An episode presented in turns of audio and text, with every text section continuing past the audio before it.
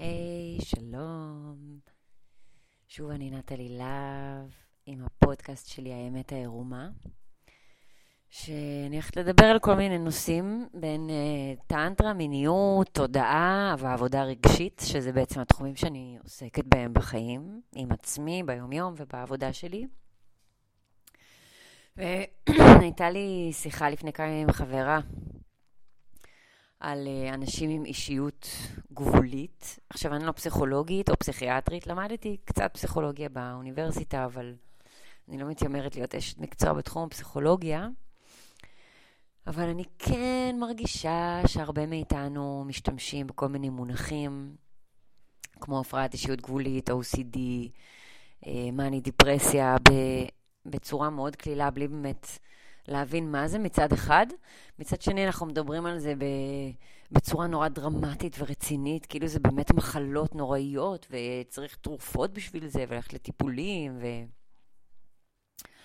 אז המקום המאוזן מבחינתי זה האמצע, וזה קודם כל להבין שגם הפרעת אישיות גבולית, גם מאני דיפרסיה, OCD, אה, כל ההפרעות האלה, מדובר בספקטרום, שרובנו נמצאים עליו, אם לא כולנו.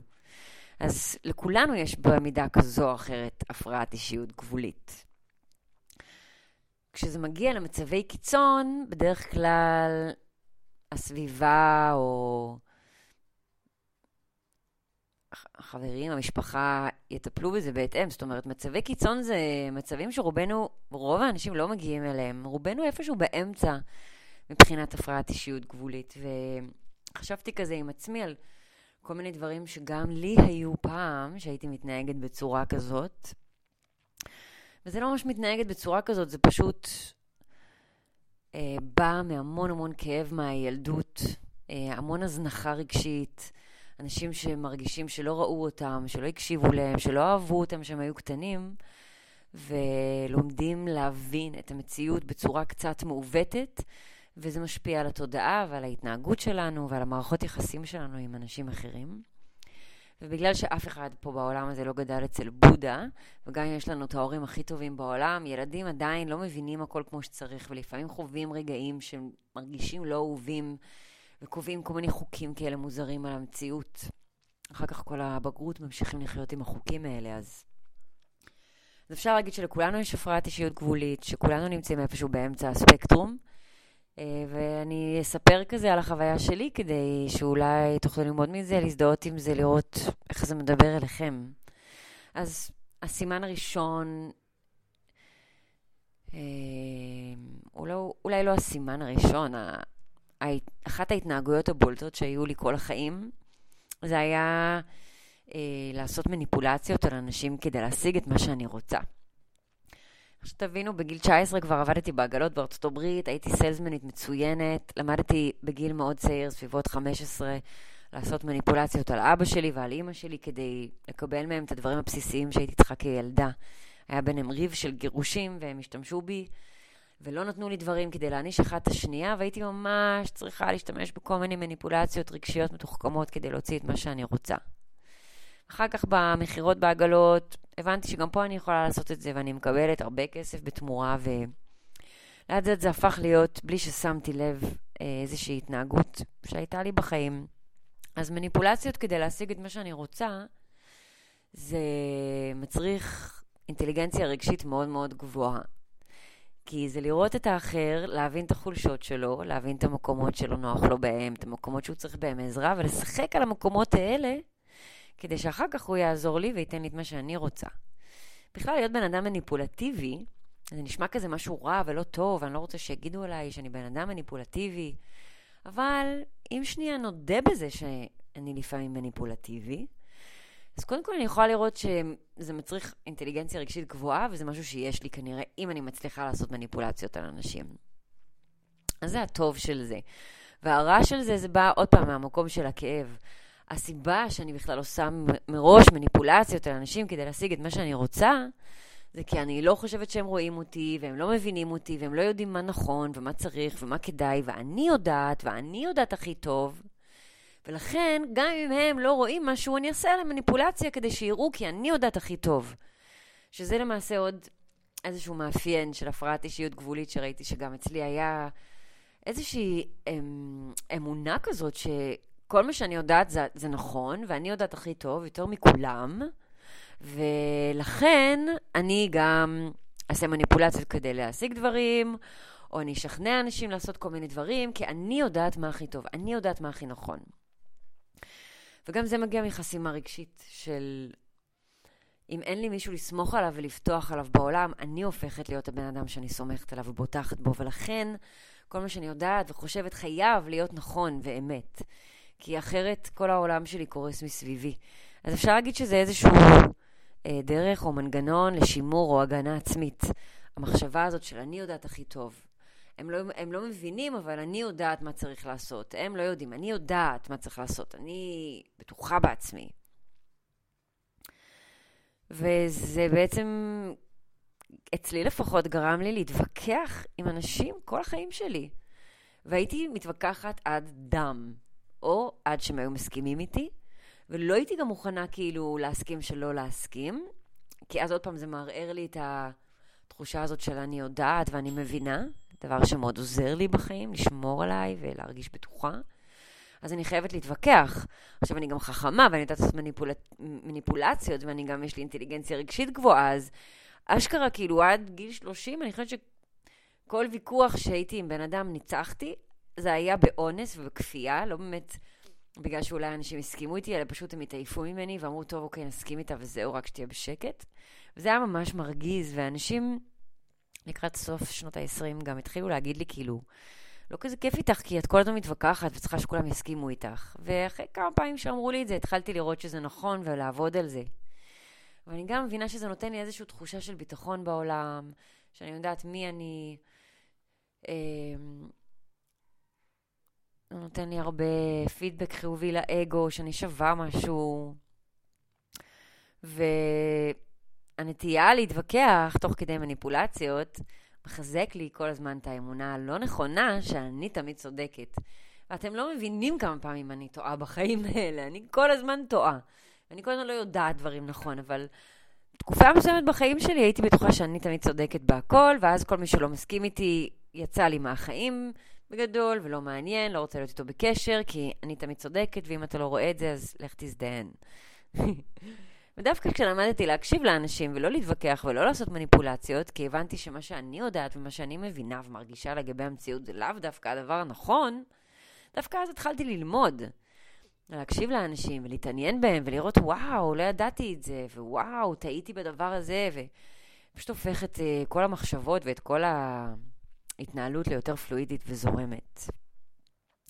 Uh, עוד תופעה שהייתה לי זה היה איזושהי אמונה שהכל סובב סביבי והכל קשור אליי. עכשיו, כשאני אומרת את זה היום, אני מבינה כמה זה מגוחך. וזה מין תחושה של חשיבות עצמית יתרה, שאין לה שום הצדקה בפועל. אבל הייתה לי מין... עכשיו, זה לא שבאמת הייתה לי אמונה שהכל סובב סביבי, פשוט הרגשתי שהכל סובב סביבי. זה היה משהו, התודעה שלי אמרה לי שהכל סובב סביבי. אז אם נגיד מישהו מאחר, זה בגלל שהוא לא אוהב אותי והוא לא מכבד אותי, אם מישהו אומר משהו עליי לא יפה, זה בגלל שהוא שונא אותי. אם מישהו החליט לבטל פרויקט איתי, זה בגללי. זה כי אני עשיתי משהו לא בסדר, כי אני פישלתי, כי הוא לא רוצה לעבוד איתי. הכל, הכל, הכל, כל מה שקורה, שאני מודעת אליו, קשור אליי איכשהו. ויש את הספר ארבע הסכמות של דוניגל רואיז, והוא דווקא כותב כאחת מארבעת ההסכמות, אה, לא להניח הנחות ולא לקחת דברים אישית. ושתי ההנחות האלה מאוד מאוד עזרו לי עם הנקודה הזאת.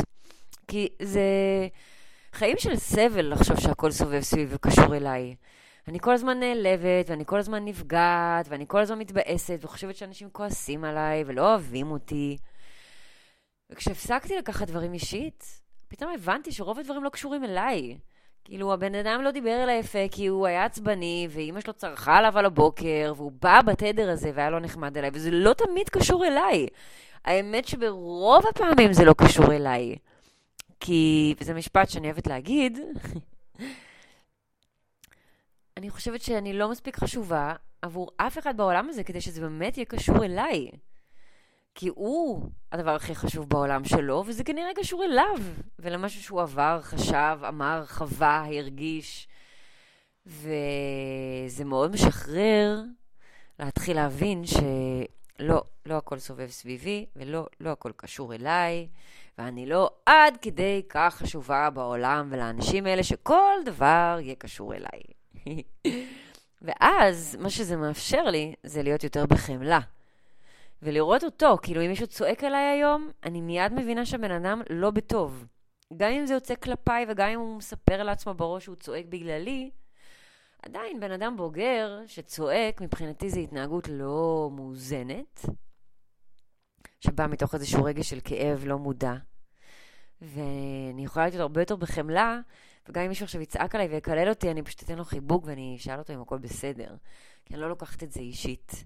ואני לא יכולה לספר לכם איזה תחושה של חופש ושחרור אני מרגישה בחיים שלי, שאני לא לוקחת הכל ישר אישית וחושבת שהכל קשור אליי. ואני מודה שזה עדיין מתפלק לי עם חברים, והם אוהבים אותי מספיק בשביל להזכיר לי, כאילו, או, איזה תחושת חשיבות עצמית גבוהה, שאת חושבת שזה אשכרה קשור אלייך. אה, יואו, נכון, תודה. לא נעלבת, אני לא חושבת שהכל קשור אליי. אני חושבת שכל אחד מרוכז בעולם שלו, ואנחנו כל אחד ביקום משלו, ואנחנו יכולים לנסות לדבר ולתקשר בצורה מילולית, אבל אני לא חושבת שכל מה שקורה היום בעולם קשור אליי, זה משהו שכן אבל מאפיין אנשים עם אה, הפרעת אישיות גבולית. ואם יש לכם מישהו כזה בחיים, או אם אתם קצת כאלה, אז זה משהו ששווה לשים לב אליו. בלי כעס או ביקורת, פשוט לראות שכאילו זה פשוט לא נכון. רוב הדברים לא קשורים אליי. וזה מאוד משחרר, כמו שאמרתי. Um, עוד כל מיני דברים שעלו לי זה אגואיזם על חשבון אחרים. זאת אומרת, אני מאוד בעד אה, אגואיזם ברמה של לדאוג לעצמי לפני שאני דואגת לאחרים. אבל כשזה בא על חשבון מישהו אחר, זה כבר בעיניי סימן לזה שזה מגיע מהכאב, ושווה לבדוק על מה זה יושב. אם אני, יותר חשוב לי כאילו, שנגיד לי יהיה אוכל, ומבחינתי שלאנשים האלה ימותו מרעב, אז יש שם איזושהי בעיה מסוימת, כי זה פשוט לא לראות את האחר ולשים זין על כל האנשים בעולם, וכאילו לטובה שלי, אבל בעצם אחר כך אני מרגישה אשמה וקצת לא נעים, ואז אני מרגישה פחות טוב. זה בהחלט סימן ששווה לשים לב. אני חושבת שאגואיזם, כאילו לשים את עצמי במרכז ובמקום הראשון זה דבר חשוב ובריא ונכון. אבל אף פעם לא על חשבון מישהו אחר. כי אני לא יותר טובה מאף אחד אחר. ואני חושבת שזה גם משהו שקשור להפרעת אישיות גבולית, ממקום של להגן על עצמי ולשמור על עצמי ולהיות האבא ואימא של עצמי, כאילו היו לי כאלה, אז, אז כן, אני מפתחת איזושהי מחשבה מדומיינת שאני הדבר הכי חשוב. יותר מאחרים. אמ, כשאני פותחת את הלב, אני רואה שכולנו שווים וכולנו יש נשמה שבאה לפה ללמוד ולצמוח ולהתפתח, וכולנו ילדים של אלוהים ושל היקום ושל העולם הזה, ואני לא נגד אף אחד. אה, אני חושבת שכאילו, התפיסה של אני נגד העולם, זה מה שיוצר את האגואיזם על חשבון האחר, כאילו שימות, העיקר שאני אשרוד. אבל הרבה יותר קל לשרוד ביחד. וכשאני מתחילה לראות את האחר ולהבין שאנחנו בתוך הדבר הזה ביחד, אז פתאום אין לי מה להיות אגואיסטית על חשבון אחרים, כי זה פשוט, אני אשלם על זה בסוף את המחיר, אני ארגיש רע, זה יחזור עליי איכשהו בדרך קרמטית כזו או אחרת, זה לא... אה, התנהגות שלפחות אצלי זה לא הוביל למקומות טובים במיוחד. הפוך, זה רק גרם לי לאבד אנשים בחיים, ולאנשים לא לאהוב אותי, אה, אז אני חושבת שזה משהו ששווה לשים לב אליו.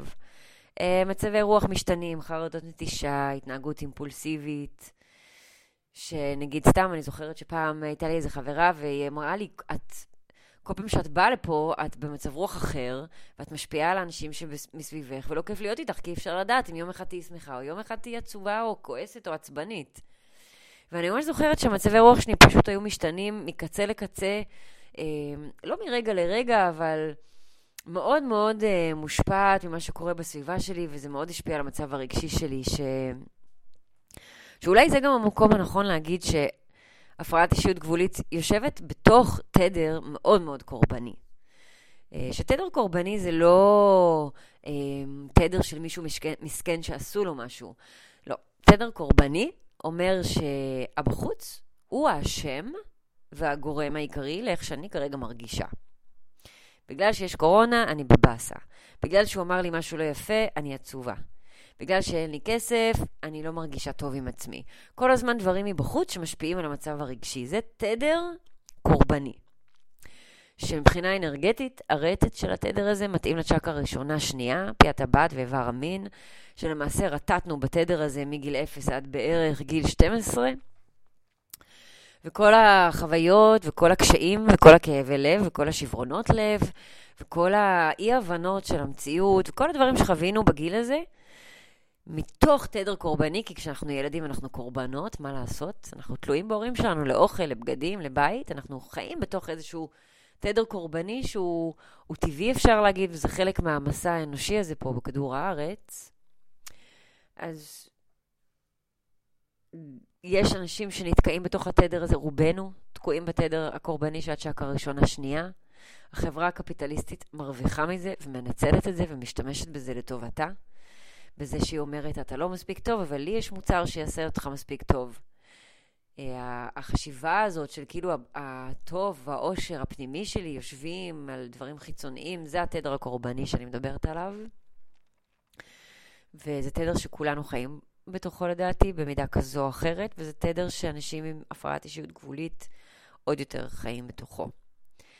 אז אני אה, לא מציגה את ההפרעה הזאת כאיזושהי בעיה פסיכולוגית פסיכיאטרית, בעיקר כי אני לא רופאה ואני לא מבינה בזה מספיק. אני כן רוצה להציג את זה בתור חסימה רגשית. כי בחסימות רגשיות אני מבינה אחו שרמוטה. אז מבחינת חסימה רגשית, בעיניי הפרעת אישיות גבולית זה חסימה של הצ'קרה השנייה והרביעית. השנייה זה הילדה, האנרגיה המינית והרגש הזה של אוהבים אותי, לא אוהבים אותי. והלב, שזה הצ'קרה הרביעית, זה הלתת ולקבל אהבה. אז אם אני מרגישה שלא אוהבים אותי ואני צריכה לעשות מניפולציות כדי שיאהבו אותי, זה אומר שאני לא יודעת לקבל אהבה בצורה בריאה ומאוזנת, לצורך העניין. החסימות הרגשיות נוצרות בשנים שאמרתי, בין 0 ל-10, כתוצאה ממערכות היחסים שלנו עם ההורים שלנו. אני יכולה להגיד שאצלי הייתה הזנחה רגשית גדולה בבית, אה, לא ממש הקשיבו לי, לא ראו אותי, לא עניינתי שם אף אחד יותר מדי. והרגשתי שאני חייבת לעשות מניפולציות ולשקר ולהאמין באיזשהו מקום שתמיד אני צודקת כדי לשרוד, שזו צ'קה ראשונה, כדי לא להיות לבד, כדי לקבל אהבה. בדיוק החסימה בלב של לתת ולקבל אהבה, הרגשתי שאני לא מקבלת אהבה מבחוץ. והחוסר האהבה הזאת, או התחושה כילדה, כן? זה לא אומר שזה באמת היה אמיתי במציאות. יכול להיות שההורים שלי נתנו את כל האהבה שהם יכלו. אבל התחושה הזאת שאני לא מקבלת אהבה מבחוץ, שאני לא אהובה, היא זו, אצלי לפחות, שעשתה לי את הטריגר להתנהגות מניפולטיבית ו... ההפרעת אישיות גבולית הזאת, שזה היה ממקום של הישרדותי, של כאילו אני פשוט רוצה שיאהבו אותי ולהרגיש אהובה.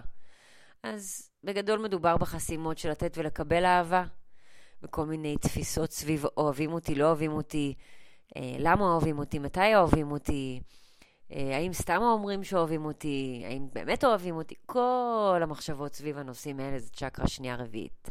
צ'קרה שנייה זה הילדה הפנימית, גם אם אני גבר, צ'קרה רביעית זה האימא הפנימית. ואני יכולה להציע לכם, אחרי כל מה שאמרתי, אה, כלי שקוראים לו התבוננות. באנגלית זה contemplation.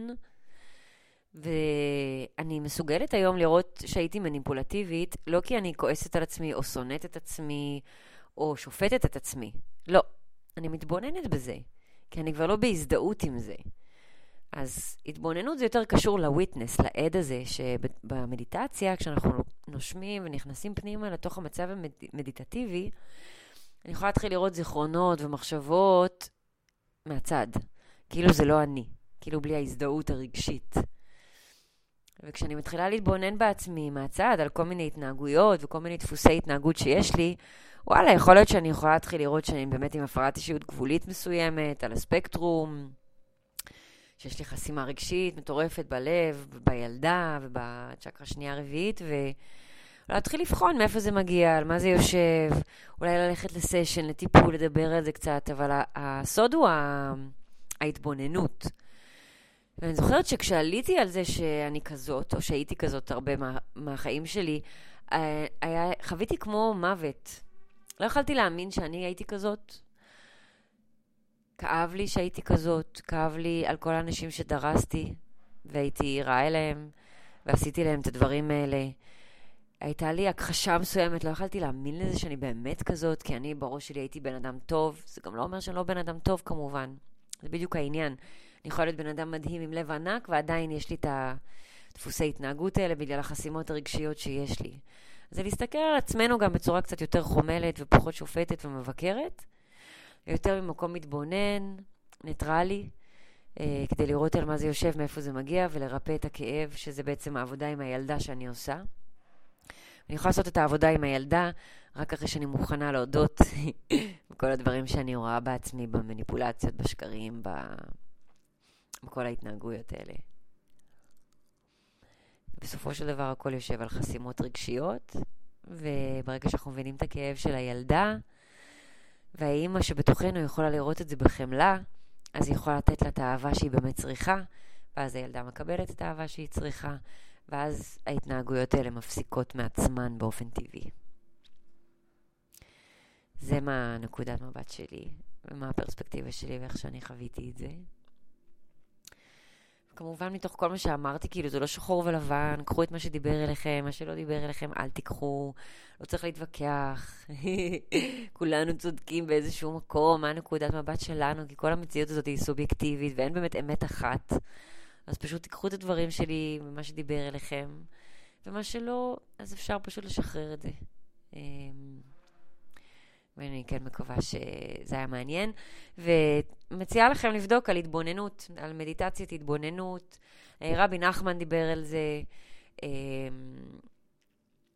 בכל אמ, מיני תורות שלמדתי מדברים על contemplation, על התבוננות במחשבות, בתור כלי לצמיחה אישית והתפתחות. כמובן שזה גם מה שאני עושה במפגשים עם אנשים.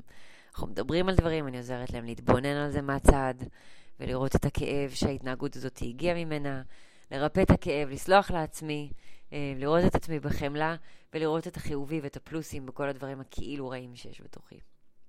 אז זה בעצם עבודה פנימית, ב- in a nutshell. וזהו, אני אמשיך לדבר על זה בפודקאסטים הבאים. אה, אולי אני גם אתחיל לארח אנשים, אז אה, נראה לאן זה ייקח אותנו.